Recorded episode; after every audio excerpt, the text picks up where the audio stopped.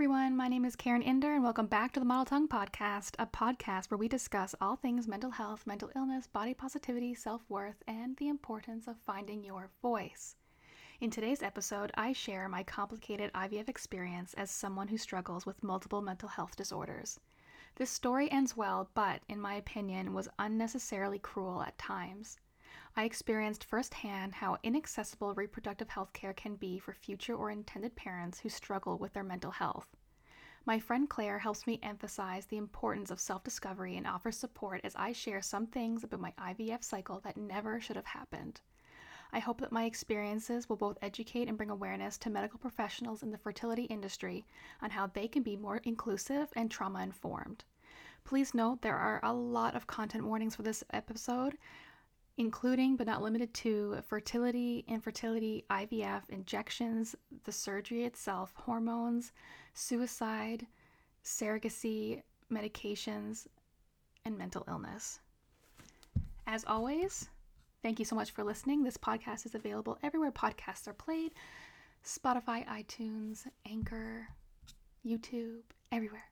And we love your support over here at the Model Podcast, Model Tongue Podcast. Uh, your likes, comments, subscriptions, they all help us do what we want to do, which is help empower communities. We hope that you enjoy this episode. Thank you so much for listening and supporting. Good morning, Claire.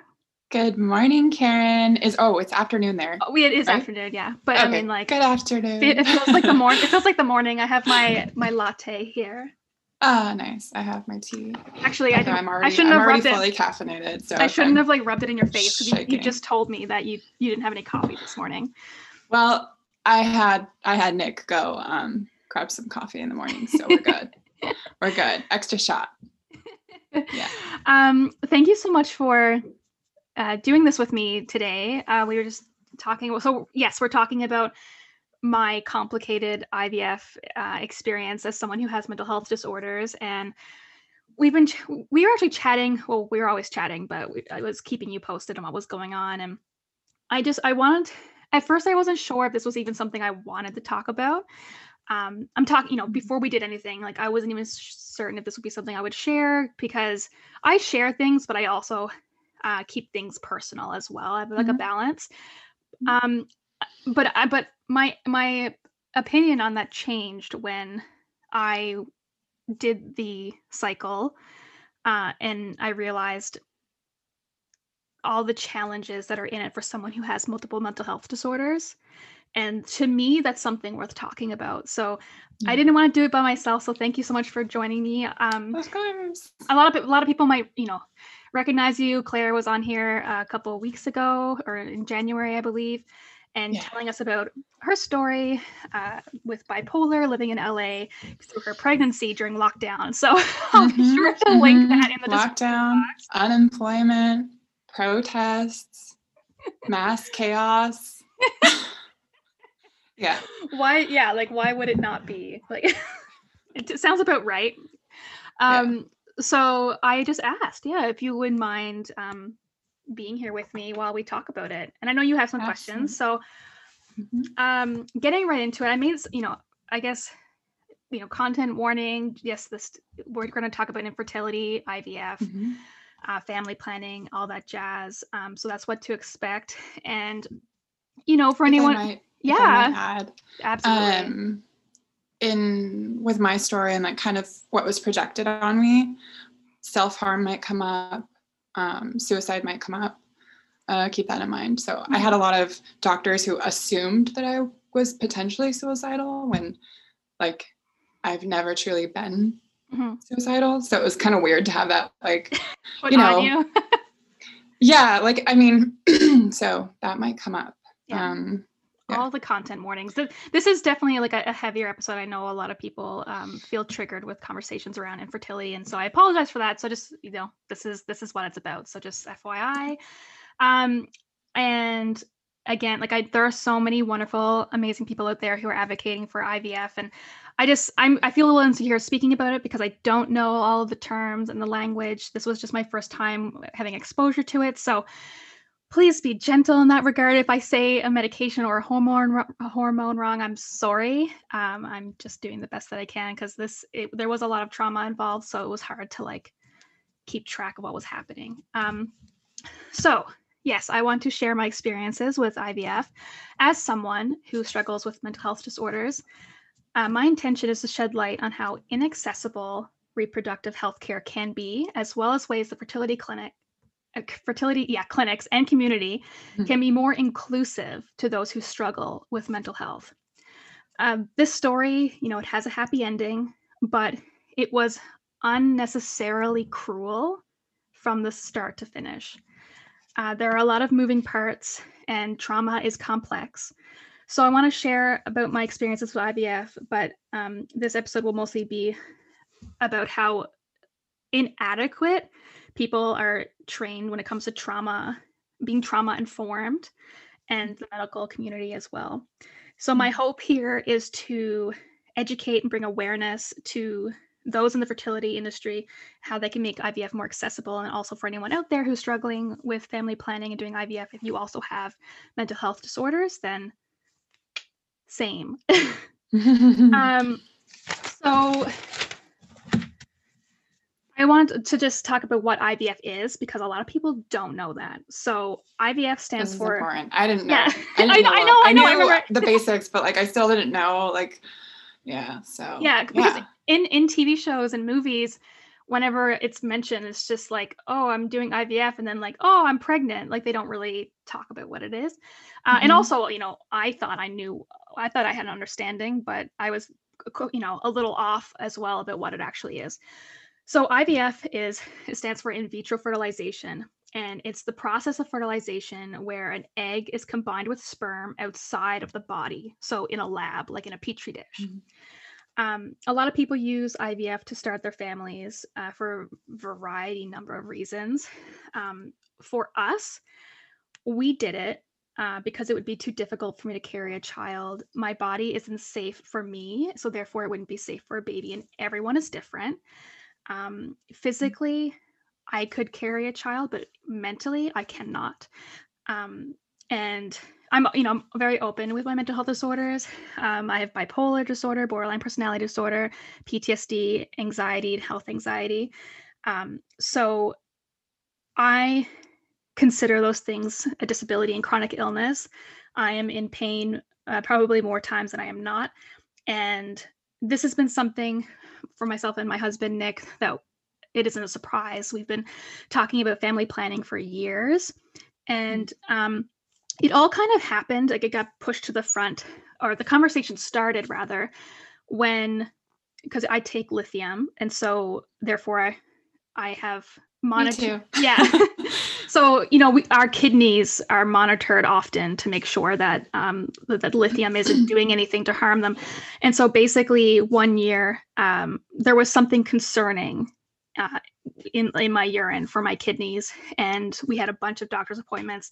And in every single doctor's appointment, whether it was a nephrologist or a GP or a psychiatrist, because uh, of course Nick came with me to them, um, the conversation of family planning was brought up, and they, you know, the doctors reminded us that, you know, and at the time we hadn't even discussed family planning. It was quite when, early when in our was relationship. This, if you don't mind me asking, how um, long ago? Yeah, 2016. Okay. Yeah. Okay. So we started dating in 2015, and then 2016 mm-hmm. this happened. So we hadn't even discussed family planning uh, when when we had this a scare um, mm-hmm. that maybe I was experiencing organ failure. And then, you know, the doctors kind of had a conversation with us about what what it would look like for me if I were to get pregnant.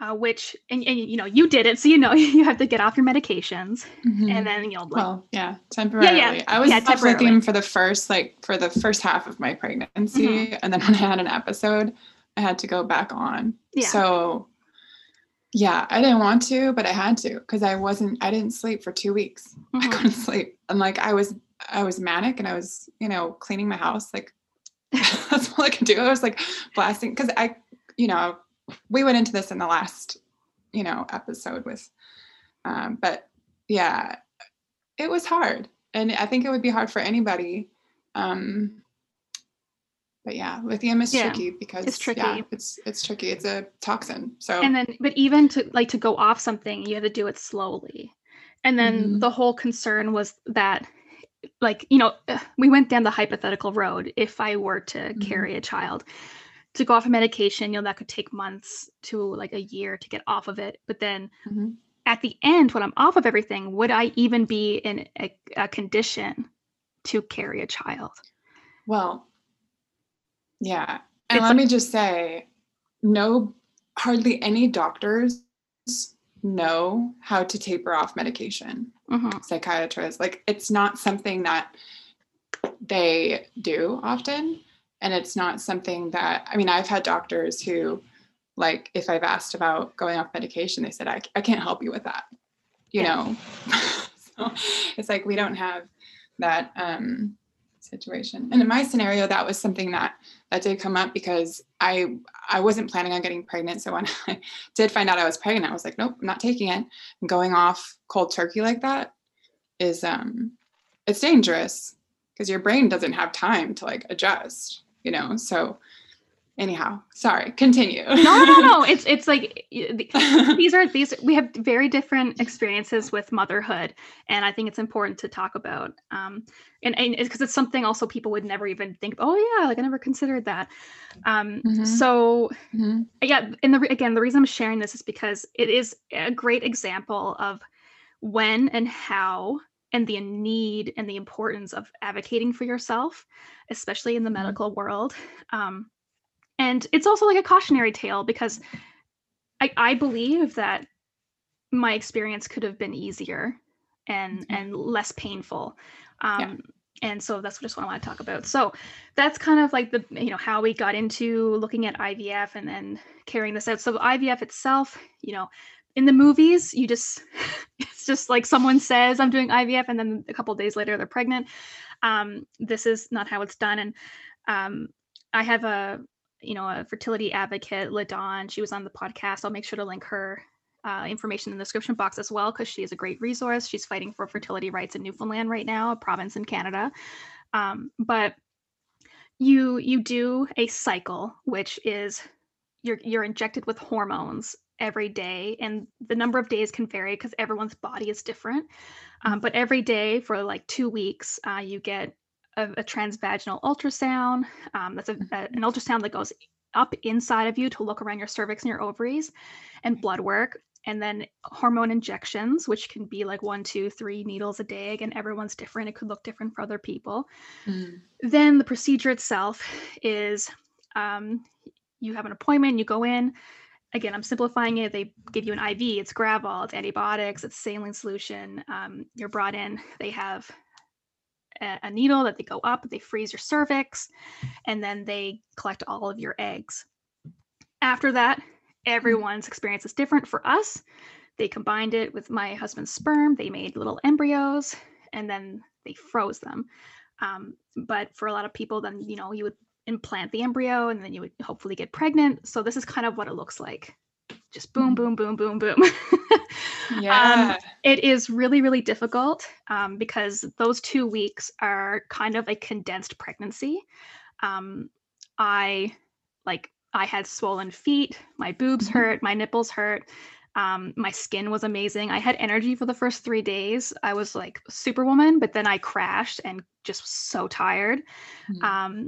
I and I needed help getting in and out of bed because your ovaries get so big that it's hard to like put on your shoes and get dressed Wow. um yeah this and and you and i i think i sent you a picture where i look like pregnant yeah, when you were telling me your symptoms, I was like, sounds like you're pregnant. Yeah, i i So- i because it is like it's it's simulating pregnancy and there was one day where i was so big that you know and th- Mm. this happens because your ovaries get so big that you look pregnant. I looked like i was four months pregnant and we took a picture and i sent it to you because i'm like this is just science is so weird. It's so wild what they can do. Yeah. but that's kind of like again i am still simplifying it. It's very difficult. It's all it's emotional it's physical. Near the end of the cycle like my stomach was just seizing from getting all the needles.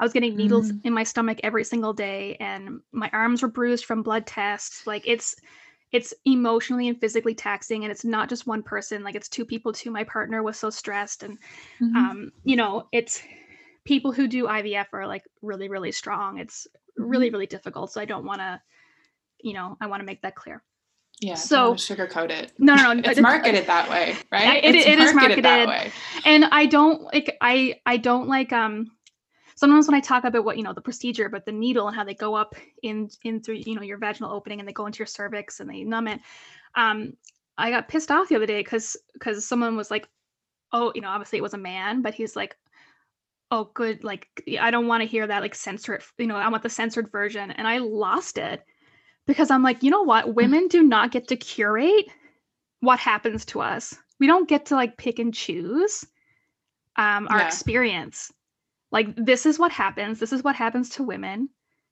and Mhm. and i'm not going to sugarcoat it or give you a different version of events because it makes you uncomfortable like you didn't even have to do Yeah. it it really really Yeah. really angered me so Comments, yeah commenters.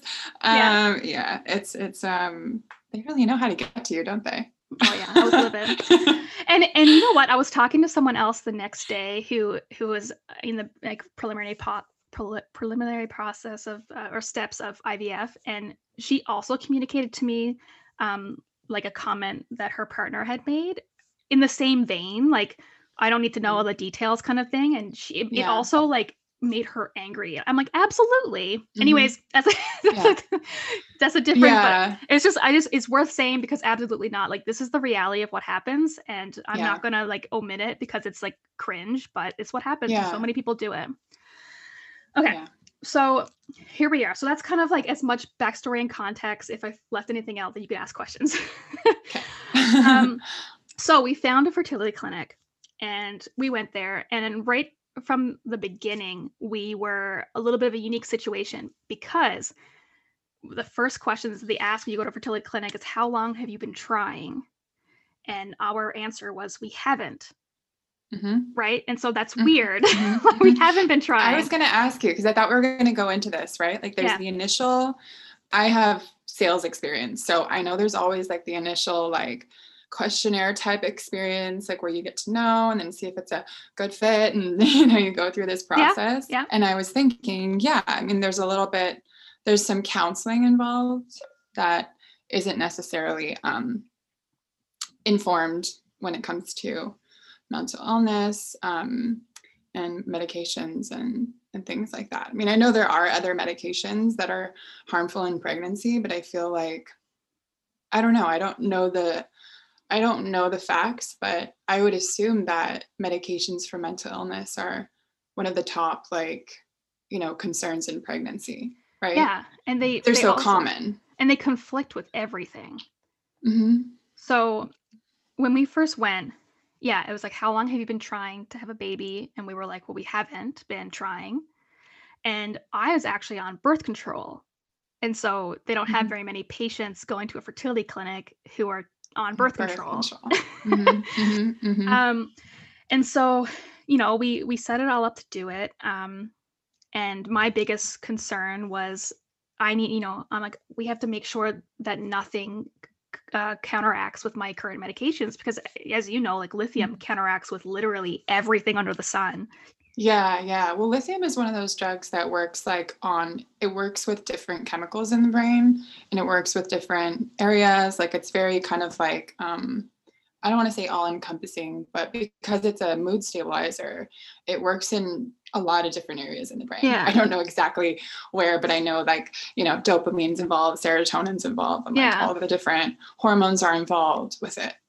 And also, because it's filtered through the kidneys, I, I've always been advised to not take anything that is filtered through the kidneys. Mhm, mhm. And so my biggest worry was there, you know, you're going to be pumping me full of hormones um, and medications. Like, is I want to make sure everything is okay for me to take. Mhm. So um, that's how we started. They connected us with a fertility naturopath, um, just to you know, to just to talk to us about ways that we can ensure egg quality and that kind of thing. But Mhm. one thing that I found upsetting was that um, they connected me with a naturopath, fertility naturopath, who has no experience with mental health. Mm-hmm, mm-hmm, mm-hmm. I And can I see just- that happening. and I, I, was waiting for that. I was like, hmm, the but natural. that's that's a little path. odd, right? Like you, I, I I know lots of naturopaths who have experience and know about mental health and mental illness, but they sent me to someone who who had no nothing no knowledge of it. Mhm, Um, mhm. So that to me, we just thought it was a little it was a little weird. To me, that's not a great fit. yeah, He- The that's a red flag. the naturopath was wonderful. You know what I mean? Like, oh my goodness, Mm-hmm. such a sweetheart. But was it a right fit? I'm gonna say no. Um, another th- Mhm. what happened was that so he gave me a bunch of supplements to take for egg quality, and Mhm. Um, so normally someone would just you know, and there's a there was like a bunch. I think at one point I was taking like 16 supplements a day, and Wow. so um, but and uh, you know, he's like normally um, people just take them all, you know, all together at once. But be, for me, because I'm on so many medication, have mental health, um, I would implement a new supplement every week, just so that if anything were to happen, it would be easy to identify which one was throwing me off. That's smart. Yeah, so that- that's what now, we did. when you told the naturopath that, or did you even share that with the naturopath? share or share what? the you know slowly going on the different supplements, or That was, was he his- just that was like, his- sure? No, no, that was his recommendation. Oh, okay, awesome, cool. Um, and so then you know we start taking the supplements, and then one of them, and again, I'm like, you, you know, I asked the fertility clinic, I asked him like, these are safe for me to take. They're like, yes, absolutely, you should have no issues. So then, um, weeks into take, you know, taking them and introducing new ones every week. Um, one week, I just started feeling like not the best mentally. Um, Mhm. and then I had a new psychiatrist at the time, and so I sent her the list of what I was taking. And there was one she's and she's like, you shouldn't be taking this. He's like, she said that anyone taking a um, mood stabilizer Mhm. cannot cannot take this supplement. Hmm. So I stopped taking it. Thankfully, I was okay. But my Was my it like five HTP or like? It was like you don't mind me my asking. myo or something like that. I think Hmm, it was that one. I, I took so many, but I, I think it was myo and, and. Um, okay. And so, I have no idea what that is. Yeah. Um, okay. but what was it was just it was upsetting because it's just like my faith and trust is getting chipped away because um, yeah. I had asked them like multiple times if the supplement if all the supplements were safe for me to take. And, conflicting information. Yeah, and then it yeah, wasn't. Yeah. It wasn't safe. Yeah. And um so and that and, and like I just and, and, you know but then you're Mhm. like well what else isn't safe you, you just kind of start spiraling um com- Yeah. complete complete side note tangent for a moment it's still Mhm. relative but um so I had I had this psychiatrist and um you know it, it was a new one I, cause I had Mm-hmm. I, I had a, my favorite psychiatrist and then he retired so then I got Hmm. I got bumped to another one in the same clinic and it was not a good fit like right from the beginning I just knew it Mhm. wasn't a good fit but I didn't I did not like him for for reasons such as this so Yeah. one day I went to my appointment, and I'm just sharing this because again, it's all about self advocacy. Um, Yeah. I went to my I went to an appointment. All these little little scenarios matter so much Yeah. because it's that it's that like one minute instance when you're in an office where you're like, what? You know, Yeah. and you feel awkward. Okay. Continue. so I I brought my list of supplements from the fertility clinic and the naturopath, and I asked my psychiatrist. you come in with like all these supplements. Yeah. I brought in the list and I brought it in. And I'm like, I just, um, you know, we're getting ready to do IVF. I was wondering if you could look at this list of supplements and just make sure that uh, I, they're safe for me to take. Mhm. He took, again, this is a, a newer psychiatrist I haven't had for very long. And I already didn't like him. And he looks at the list and he takes it and he just like throws it back across the table What? And he says um you're seeing a naturopath i thought you were seeing real doctors Oh, that. Okay. and and and i and i was like i didn't know how to respond to that and then he asked me he's like do you believe in this meaning naturopathic medicine i guess and uh-huh. and i i picked up the sheet and i said like that's not what i'm asking you if you if you believe in naturopathic medicine i'm asking you if these medications are safe for me to take Okay. good. That's good. That's perfect.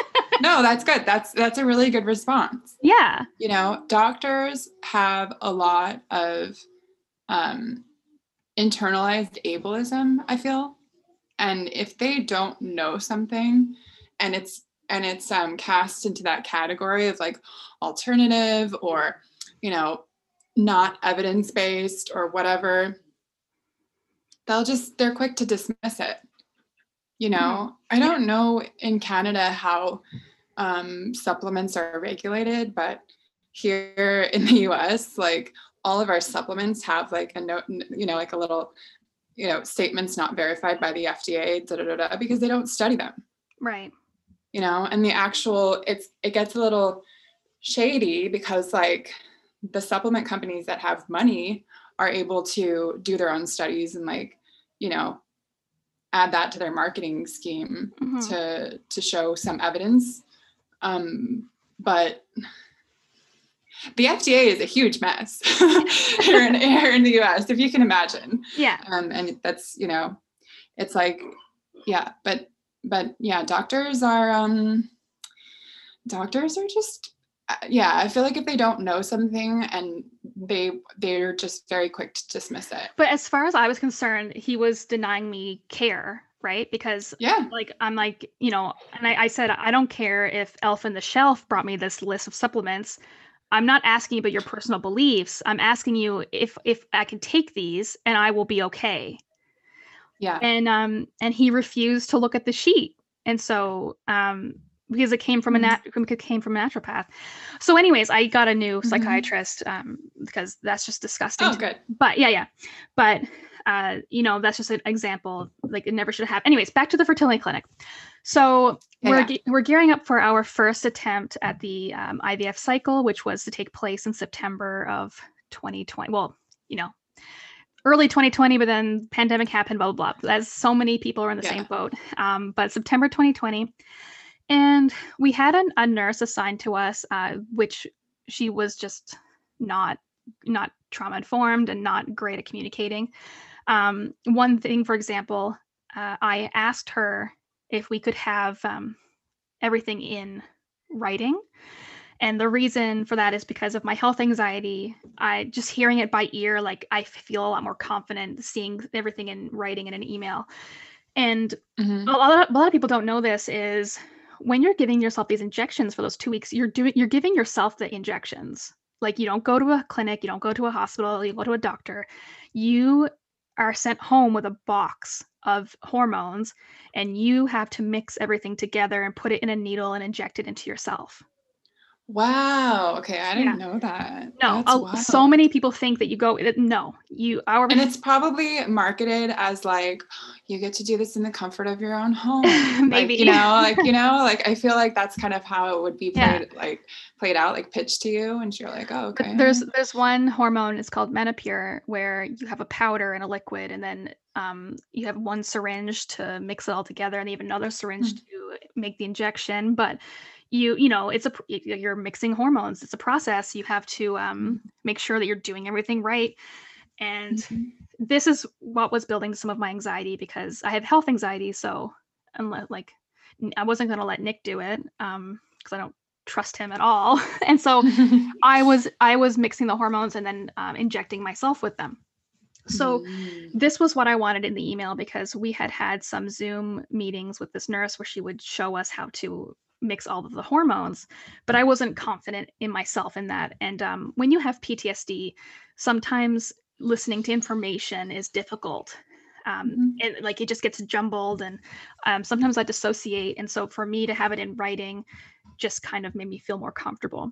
Yeah i'm honestly kind of surprised that they didn't just uh, uh, offer it in writing and in verbally for like liability reasons. Like it seems like they well, would want it to be very clear. not not only was this not offered, but the nurse said no. Oh wow. And so maybe maybe they're giving maybe they're not being explicit about it for for liability reasons. I don't know. So that's this, weird. It seemed yeah. like they I don't know. So this that's was like weird. our first experience. It was just I felt mm-hmm. very panicked. Like I remember um you know, thankfully at that at, for our for our first attempt, we had we were on FaceTime with some people, one of which had done IVF, so she was able to like help us and walk us through it.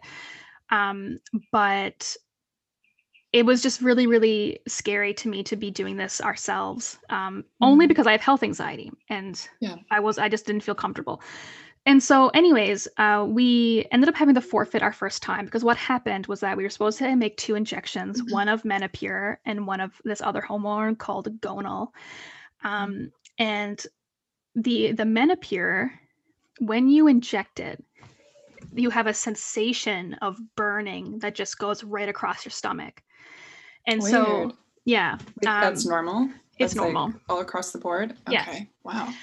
and so for me for someone with health anxiety to feel that i just Mhm. absolutely lost it Mm. like because in my in my health anxiety Mm-hmm. irrational brain i just imagined this going to my heart and like in my blood and all through my body and like air bubbles in the needle and my veins like blood clots like that's what that's where my mind was going and Mhm.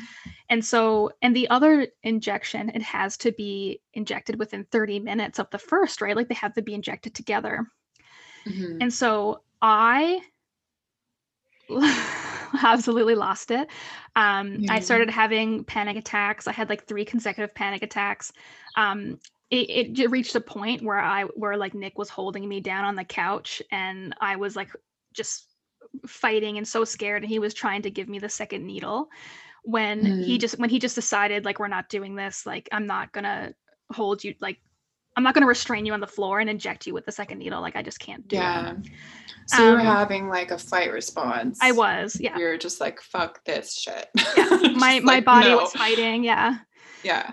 um so that was our first attempt um and we had to we forfeit because you can't just you know start over again the next day kind of thing um Mhm. it's just it's very like specific science Mhm. so um so okay so here we are um i decide that it's still something that i want to do because then you know it was conversations like we're just not going to do this right Mhm. um, but I thought about it. It was something that I wanted to do. I just felt like, or you know, actually, Nick said he's like, we we didn't set you up for success. Like we, he's like, we didn't. We meaning him and the clinic. Um, he's like, because the whole time, um, it's been it was a common theme. that I just felt like no one was listening to me. I was trying to communicate my needs. Like I told everyone at the clinic, I told my doctor that these were my diagnosis and this is what happens Mhm. and this is this is what I think I need in Yeah. order to do this and no one was listening and then we tried to do it and it happened exactly what i thought would happen which is Mhm, like mhm. panic so this is where it gets interesting um, and also frustrating so the next month we have a meeting with our doctor to talk about what happened and uh, sh- she proposes a plan and it is it sounds perfect but my frustration was why wasn't this plan given to me the first time Yeah. so after listen after hearing us she she said you know one thing they're going to do is they're going to they're going to take away menopur from my cycle completely. So that's the one that burns. And they're going to Mhm. replace it with a pill instead okay? A pill called levetrazole. Um, and so that was number one. Number two she she said that she was going to shorten my cycle. So instead of going like to the max day, you know day to to get as many eggs as you possibly can she wasn't going to do that with me. She was going to she was going to trigger me like as early as she could and Mhm. not worry about maxing out my ovaries to to the full potential number three um, she said she was going to put me to sleep during the procedure so during the egg retrieval procedure surgery itself uh, usually you know you're not you're not knocked out you're not put under you're just kind of like you're comfortable and kind of in and out um, Mhm. she said that for me because of my panic and anxiety levels that she was going to completely knock me out and put me to sleep Mhm. um, I don't know what number I'm on. Number four, um, we were going to get a new nurse. Mhm. And number five, um, she put us in touch with a fertility nurse who would come to the house and give me the injections. Okay. Mhm. So this so these Mhm. were all of the accommodations that Mhm. were Mhm. that that were proposed to go to move forward. And while they are all wonderful, um I was so upset that they weren't done the first time because eh, one thing I kept saying was I've been bipolar since 1996, not since Thursday. You know what I mean? Like Mhm. sorry, you can go on. What are you going to say? No, yeah. I mean, well, I think that's part of like the problem with with um outsiders' perceptions of excuse me, bipolar. Because there are so many types of bipolar. I think it's like a spectrum, but I know Mhm. there's like three or four official types. Yeah. Um, I'm bipolar one. So, but you know, people don't know. So I feel, and there's also an overdiagnosis problem. So it's very possible that a lot of people who have been di- diagnosed with bipolar aren't really bipolar, but they're going around saying, I'm bipolar, you know, or whatever. And um, it's it's a problem because bipolar can mean so many things and it's unique and individual for every single person and you know someone with bipolar might have other mental disorders um, conditions and so yeah i mean and and despite the fact that bipolar disorder is actually a really common disability it's not considered a disability. Hmm you know you don't see it. People are going to pick up on your um how you carry yourself like you know you being so informed about your conditions and just being informed about yourself is kind of like oh well she's a high functioning person with mental illness which is Yeah. problematic right because then you have someone thinking like she doesn't need the accommodations she's fine she knows what she's doing Mhm. um and and um yeah it's it's that makes it so hard um so i'm sorry i mean i'm sorry you had to go through that yeah. oh. It, yeah. i have another question though Mhm. when you so so you weren't given the given the accommodations up front they weren't necessarily an option but i'm sure everything was kind of like pitched to you as like piece of cake like it's going to be fine whatever Yeah. Well, because we were about to go somewhere else, right? Like we like. oh Yeah, yeah, yeah. Like we uh, like we we were about to go get another fertility clinic, Hmm. um, and it was that that was kind of like our that was in our and when we had a meeting um, about what happened, we we told like Nick wrote an email to the doctor about every single thing that kind of went wrong and how it went wrong and why and um, and how it shouldn't have because one thing that I kept Right. telling Nick too was between the first attempt and the second attempt, no new information about me has been provided. They they knew everything about me on the first attempt, right? Mhm, Um, mhm. and so I just I was getting so upset because I'm like, if all these accommodations were possible, why the f weren't they given to me at the beginning? Because yeah. the first attempt was very like um physic it was very traumatic and but, like physically exhausting for me and very triggering like Mhm. and and it was just kind of i don't i don't I, I, I wasn't i don't know why that had to happen in Mhm. order Yeah. for for accommodations to be made i don't know Yeah. Do you feel like having the naturopath there at the fertility clinic kind of gave you some sense of like false security? Because no? Okay. Because i feel like with fertility clinics like they always implement someone else who's like you know no. a I- naturopath alternative a healer like someone who is like you know but i'm but no. down like i'm i'm open and down and stuff like that. So basically what i did mm-hmm, um because you know i am a i'm not like a half empty person or like a pessimist or like anything jaded but i i do believe that at the end of the day like all i have is myself and all we have are ourselves and and that's where our self advocacy comes from no matter what.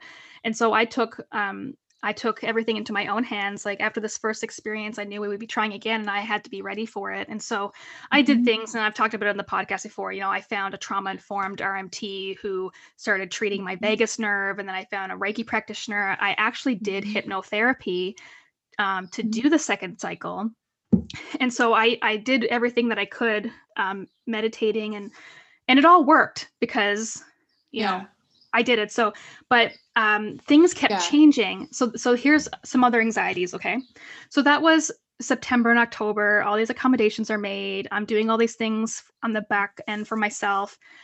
We get to February 2021, and we're gearing up to to attempt IVF for the second time. Um, so again, we have the fertility nurse coming to the house every day to give the injections, which was great because it allowed me to like dissociate from the experience. Um, Mhm, It was mhm. much it was much easier for me to forget that it was happening. You know, if I didn't have to look Mhm. at it at a needle. Mhm. So, um, and and also the fertility clinic they amped up um, my kind of care. Like they they touched base with me once twice a day. Um, Mhm. and Wow. and, and that, yeah yeah like they they definitely stepped up i will you know what i mean Yeah. 100% it was just i i it didn't happen i don't know anyways so Yeah. um the second there, there was lots of problem solving which i didn't appreciate because we're in the in the in the midst of everything right Mm-hmm. so, for example, um, after the retrieval, because you're so bloated, uh, they they tell you that you have to drink a lot of water and uh, eat a very high salt diet. As someone on lithium, you cannot do any of those things. you cannot drink it's yeah, yeah, yeah. and so um, I told Mhm. them like, well, I I mean, I you know I eat a pretty low salt diet because when you're on lithium, that's what's recommended. I, I said I, I will increase my salt intake slightly, uh, but I Mhm. can't go ham with it. Um, and I I can you know I'll drink more. I'll make sure I'm drinking fluid, but I can't drink too much. And because if you drink too much water, then it dilutes your lithium. And because lithium is a salt, if you have a high salt diet, it just messes everything up. So that was the 1st Mhm. thing. So then they were trying to like problem solve like uh, da, da, da, da. A- another thing they did last minute was the day of my trigger shot so basically uh, again this whole experience is tricking your body into thinking it's pregnant right so Mhm. at the end of your cycle you have what's called trigger shots and it's a series of shots for me it was supposed to be three shots that that like tells your body bam sperm is coming like you're you're gonna you're getting pregnant like boom and then that's Mhm. when they do the retrieval Mhm. the three shots are two shots of something called Lupron and then one shot of something called Ovidrel. And the Ovidrel uh, is like the the money shot that just really makes your body just think it's pregnant. You you It's feel called Avadril. Ovidrel. Avadril, like Avo is like egg Yeah. drill, like getting them ready. Yeah. Like get into formation, Yeah. eggs. Um, wow. and so okay. the day of, um, the doctor called me and she was like, "We're not going to give you the Ovidrel because she was worried um, what would it, it would do to me mentally." Mm. um and i was like okay um also three days into my cycle because you know the injections that they're giving me is estrogen right Mhm. it, it comes to the surface that estrogen has been linked to psychosis Mhm. so high Mhm. levels of estrogen can can put you into Mhm. psychosis because i am at risk of psychosis um this be- this became like a, a a forefront issue to deal with Yeah.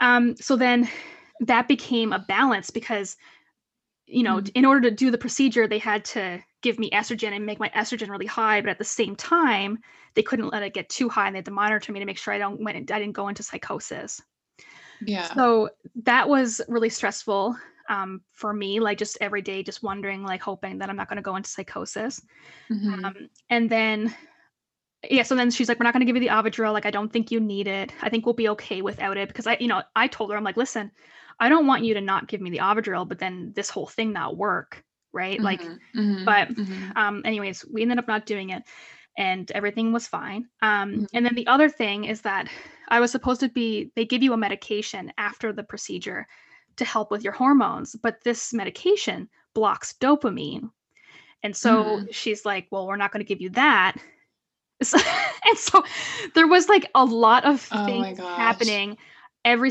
like every single day they were they were kind of learning something new about my unique Yeah. situation but it was just it was making me panic even more because it felt like no one knew what they were doing Yeah. Yeah. Yeah. Yeah. So it's kind of like a test. Like, well, we think yeah, I'm a guinea pig. Yeah, we think yeah, yeah. And most um uh I I guess the the most of the body of science around mental illness um when it comes to yeah, when it comes to psychosis being related to dopamine and like certain, you know, I personally believe it's like a mix and we can't really control all of it because I know that people who take you know antipsychotics or anything that really influences dopamine and the receptors that it can create like an overactive dopamine response mm-hmm.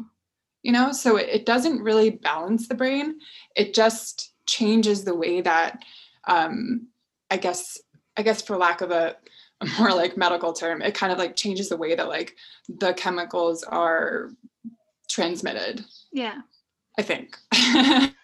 but like it's not that simple, right? It's not just, you know, it's not just the hormones themselves, but the way that your brain is processing them. And if you've been on medication and your brain is processing these chemicals a certain way because the medication is influencing your receptors and whatnot, then it's complicated, right?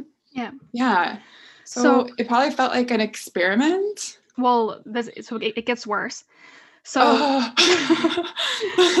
so um uh you know near the end of the cycle i was i was very big um and i would i couldn't like put on my shoes or put on my pants mm-hmm. um i needed help getting in and out of bed uh just just stuff like this and so because i was so uncomfortable my anxiety was starting to to get bigger because if we're with when you have health anxiety, you're aware of your body and like at the minute something feels off, then it's mm-hmm. it's like high alert. And so that's just how I was feeling. And so they were kind of trying to, you know, they were checking me every day, but they were like just kind of waiting on the sidelines, like because for the minute that I was ready, they were just gonna put me out of my misery.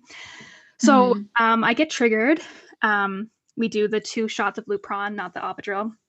Mm-hmm. And then we go to the clinic for the procedure. And uh, another another wonderful thing that I thought was very kind uh, was they gave us a private room. But I was joking with Nick that like they didn't do that for us; they did that for their other patients, so that they would. Oh.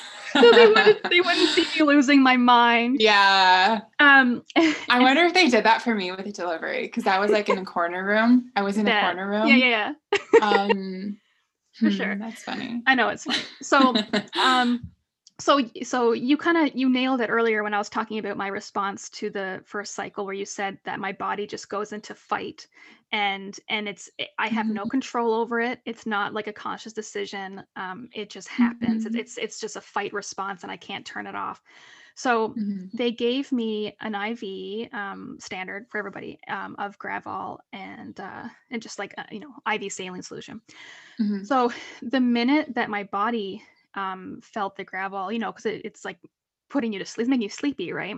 Mm-hmm. My body started fighting it. And mm. so what that looks like, I'm just sitting, I'm just laying on the on the hospital bed and Nick's next to me, and I'm my body is shaking and like I'm I'm making sounds. It's like very painful, like fighting mm-hmm. sounds. And um, you know, like like Nick and the nurses just kept telling me, you know, just just go to sleep, but but I can't. Like my, my that's my problem is that my body is fighting the Gravol and mm-hmm. it will not let it win.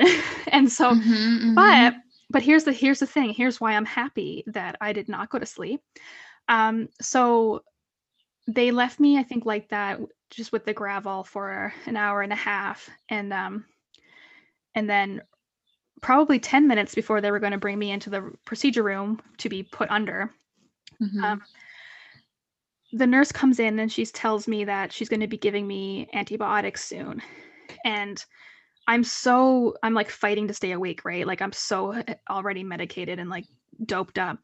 And i ask her well uh, what what antibiotic like are is it safe for me to take? Because i'm on high alert right? I'm like mm-hmm. don't give me anything until you have checked it with like eight pharmacists and 13 psychiatrists like make sure that i can mm-hmm. take it and mm-hmm. um and she's like well what can't you take and so I'm, i just remember being in the hospital bed so doped up and trying to like wreck my brain to remember and then mm-hmm. thankfully i remembered and i was like it's it's amoxicillin i can't take amoxicillin and she Mm. takes the IV bag off of the thing. She's like, "Oops, well, we're not going to give you that one." Oh no. I wonder if wait, wait, why is it that why is it that one? And does it interact with It- it- it- lithium? yeah, or- lithium. It goes with it interacts with the lithium. I wonder so I took that. I started I don't started losing it and like I started Mm. telling Nick because that to me like if I imagine if I fell asleep it, like you know all the Mhm. nurses are telling me just go to sleep just give into the Gravol go to sleep what if I went to sleep and then Mhm. she just gave me the amoxicillin Yeah. like so then when she left the room I just I freaking like lost it and Nick's like it's okay I'm like they don't know what they're doing like like I don't Yeah. like how how many more times who do I have to convince here that I have Well- bipolar and I take lithium Yeah, let me ask you this because I I don't know. I think I'm not sure how like medical training works, but like, do you feel like all doctors should know? Like, they should be trained in psychiatry as well as general an like, that's a- medicine. that's I, I feel like they thought. should. Like, my psychiatrist is actually an MD. yeah um and he's not like a he didn't i don't know exactly what his background is but i know he didn't like specifically study psychiatry and then along the way he became a psychiatrist or something i don't know. But I, I just feel like that's so important. And like if you were let- let's say if you were someone who had like um a- like a physical disability like if you were um immunocompromised or something like that and you took some medications um, I feel like that would be a completely different story. You know, Put I feel th- like put it this would way. have more knowledge. I would never. My GP is also MD, and um, and she's very like immersed into the world of mental health. She she's also a psychotherapist and does all kinds of therapies, and she is Mhm. a very aware. Um, I I- I could never have a, a doc like a GP who isn't familiar with Yeah. mental Or health. even nurses. I mean, in nursing, I'm pretty sure psychiatry is like a smaller part of the broader curriculum. Um, and then if you want to become a psychiatric nurse, then you study Yeah. more in depth. But I, I- feel like it should be included. So when that I when don't that know, I'm- happened, like when that happened with the antibiotics, the amoxicillin bag, to me, that never should have happened. Like I, Mhm, you know, I mhm. don't, I don't understand. Like every, I don't know how many more times I can tell my diagnosis. And d- three days, three days before the surgery, I sent an email to the doctor and her whole team reminding everyone of my all my diagnosis, all of my medications Mhm. um, all of my doctor's contact information for emergencies and what a episode for me looks like so i said in the email in the event that i have an episode and or flight or fight response this is what it's going to look like i'm going to be Mhm. shaking i'm going to be hyperventilating i'm not going to be able to communicate or speak like this is what can help Mhm. and you know i gave like i gave i gave Mhm. problem solving scenarios so I don't understand how I could be hooked up to an IV of amoxicillin as an antibiotic when I can't even take it. Like I don't understand. I just don't understand. If anyone can let me know, greatly Yeah. appreciate it. Yeah, yeah. Why is that so? Then- Because because here I am, a very vulnerable position. Like I'm so drugged, and they're they're Mhm. they're taking me into this procedure room um, for the for the surgery, and and no one can advocate for me because I'm knocked out Yeah. and no one else can do it. So and, you know, so all of a sudden I'm thinking Yeah. like, what other drugs are you going to be giving me? Are Yeah. they okay for me to take? Like, you you know, listen, it all worked out. yeah. I'm here now. I did the surgery. Everything's fine. We have amazing M babies, and my part is done. And we're going to be looking for a surrogate, and that's amazing. And it's all over. Um, yeah, so but- exciting. It is, but you Yeah. know, that's that was that's kind of my my complicated experience with it. And for me, I just see so many opportunities um, where there could be there's room for improvement when de- when dealing with Yeah. with uh, intended parents um, or you know parents with with the fertility journey.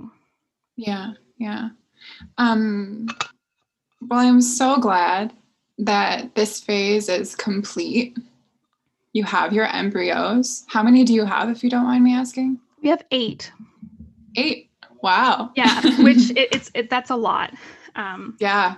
And I think I forgot to mention at the beginning, but yes, we're we're going to be using a surrogate to start Yep. our family. Um, we don't have a surrogate yet. We're still looking for one, but um, that's I that would have been worth mentioning earlier when I was talking about how I wouldn't be carrying a baby. Yes, I just didn't even mention yes, it. Yes, yes. Yes. This is a surrogate situation. Yeah. We have your eggs, Nick's yes. um, sperm into an embryo going into a surrogate.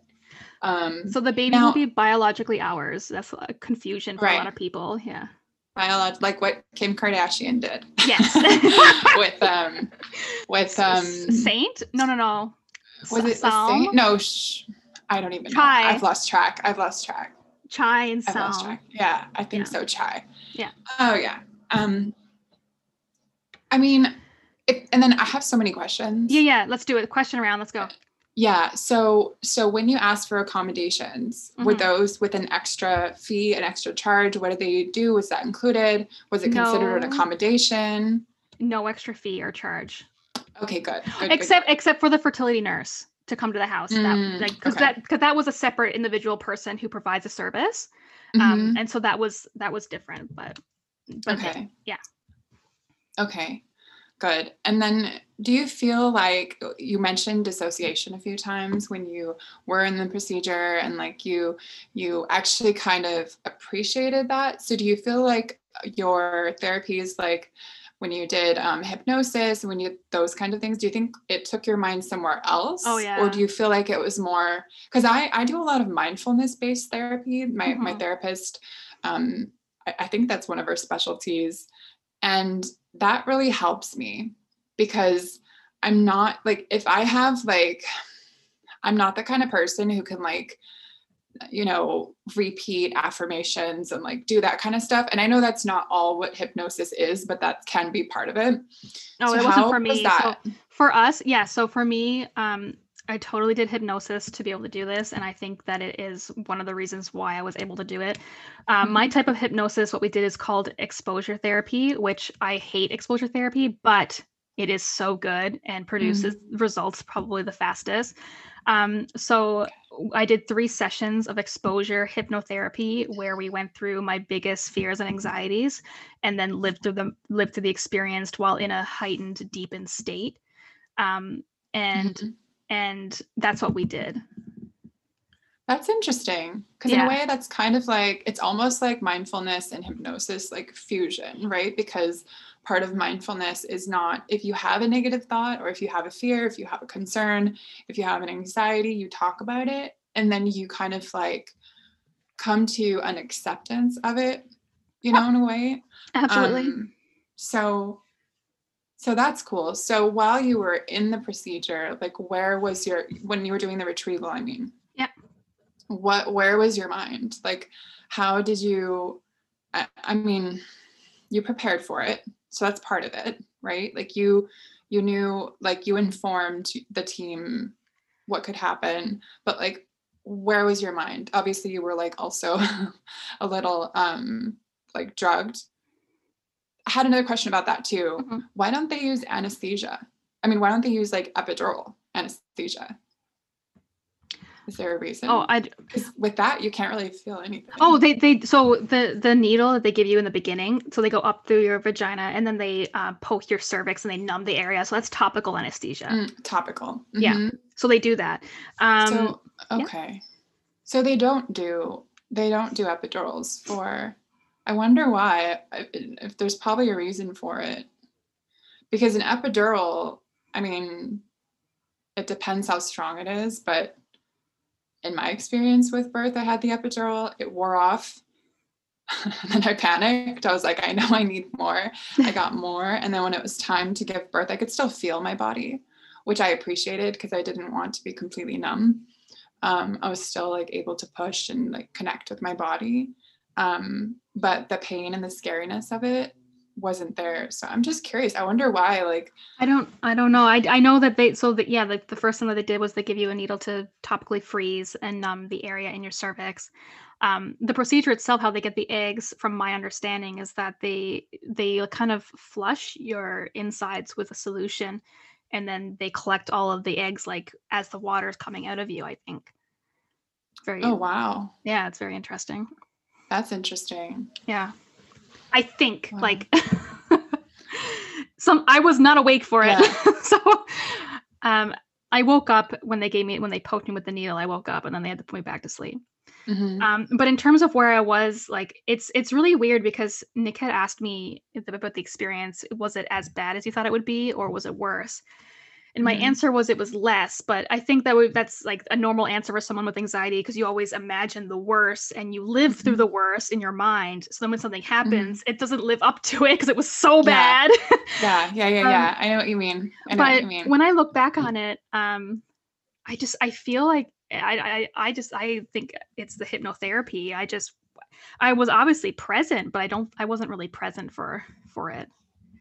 Mhm. Um, and then of course like, I'm prone to dissociation, which again, bring it on. Like I would if I Mm-hmm. could pick it, I would dissociate. I hope my therapist isn't listening to this. I'm joking. oh my but- gosh. but but yeah, so I I mean like I I got through it. I can't believe it. Yeah. Mhm. Yeah.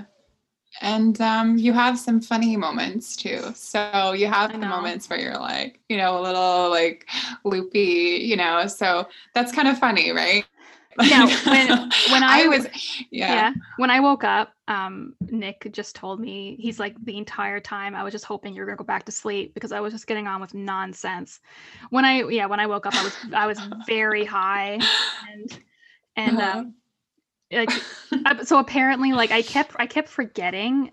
I had very I had no short term memory, and so every five minutes I would look at him and be like, "Oh my god, we did it!" And he'd be like, "Yes," and then five minutes later five minutes later, I'd look at him and be like, "Oh my god, we did it!" I would relive the moment all over again. yeah, And then at, at one that's point, so funny. at one point, I told him that we had to, um, we had to take all of the embryos home. Um, that we couldn't Mhm. leave, we couldn't leave them in the clinic. We had to take them home, and he was just like, "Okay." I'm like, hey, hey, look at me, look at me, look at me. We had to take them home. We had to take them Yeah. home. Yeah. Anyway, there's so many more stories of nonsense. I can't even. It, it- like whatever they gave me, it made it made me very defiant and um yeah, hysterical. But yeah. yeah, well, you said any more questions? yeah, I have like a bunch of questions. Okay, so after the surgery and kind of uh, like the the trauma of it all, the, the surgery meaning the egg retrieval, Mhm. you settled down. I know we chatted a little bit right after, like done. I was like, "Woo, celebrate. But I know that, like, you know, even with that recovery period, you, you know, you want to take it slow. You want to kind of get grounded. Like, how did that go? Did you, did you, um, did you end up feeling any like mania or any like mood swings after the, the main No, egg retrieval procedure? So they another thing that Oh, they did, good. but so another thing they did is they continued to give me medication for days after the procedure. Um, I Mhm. think I think I think usually like you're done the procedure, then you know you're done. And actually, if um if you are going to go then you know have have the embryos implanted um, my friend told me that that would happen five days after the retrieval so oh wow. like a lot of people do that so you know or, or if you don't if you freeze them like we did then you go through kind of like an emotional period um because Mhm. all these hormones are leaving your body um they didn't want that to happen to me so they continued to give me medication for six days after to help with. The the, the hormonal changes just to make sure i didn't have Yeah. any highs and lows Mhm. um and then so that's that's great i have been That's fine. actually kind of cool. I mean, if you Mhm. that was just hormones, like it was just that's actually interesting because I don't know. I think that hormones play a huge role in like mood stabilization, right? And not Big just proof it, time. right? Like Big so why aren't we using hormone therapies for people with mental illnesses? Like so I mean, that's pretty cool. Yeah. Um I mean, and also like pregnancy for me, like even though I had an episode when I was pregnant, I personally think it was because I went off the lithium cold turkey. I, you know, didn't have that tapering period. Um, but even when I had my episode, I was aware I was having an episode. I I was full on like manic and having psychosis and delusions and everything but like part of me was like aware of it so i feel like the hormones protected me and that's what my doctor said you know and and that's what i've you know that's what i've read is that you know for a lot of women pregnancy actually has a stabilizing effect. Yeah but i heard that too. but yeah but there is also evidence to show that it has the opposite effect. I've so for heard- me, like, you know, when I was pregnant, you know, I had doctors at me, like, you know, thinking I was going to be, you know, suicidal, like I said, or like just, I don't know. I don't know what they thought, but like, yeah, I had all these like projections on me.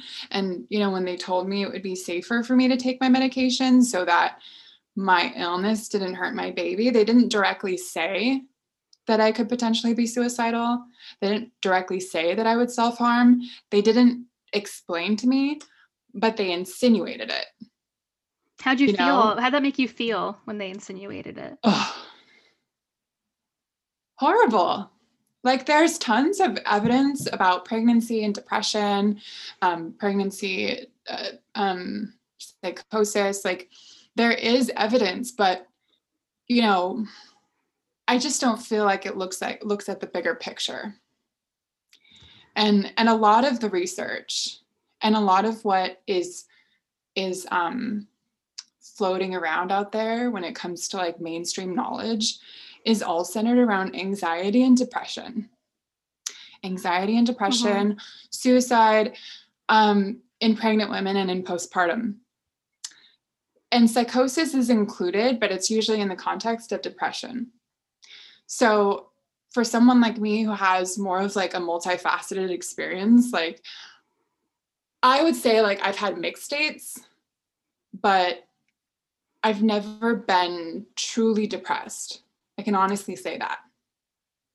You know, and and so because there's all this evidence about depression, all this information about depression and the risk of suicide, I feel like that was kind of like that was their main like concern um, when it came to like wanting me to take the medication. Mm-hmm. And so it's hard for me to advocate for myself and say no.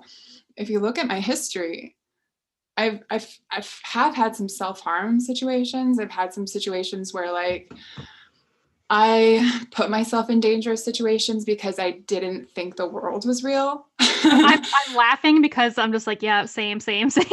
yeah, yeah. And that's a completely different thing. And I feel like suicide as like a concept is is dramatically um, conveyed as something that happens is someone someone suffering silently and then it happens they commit suicide like it's very like there's a certain narrative to it.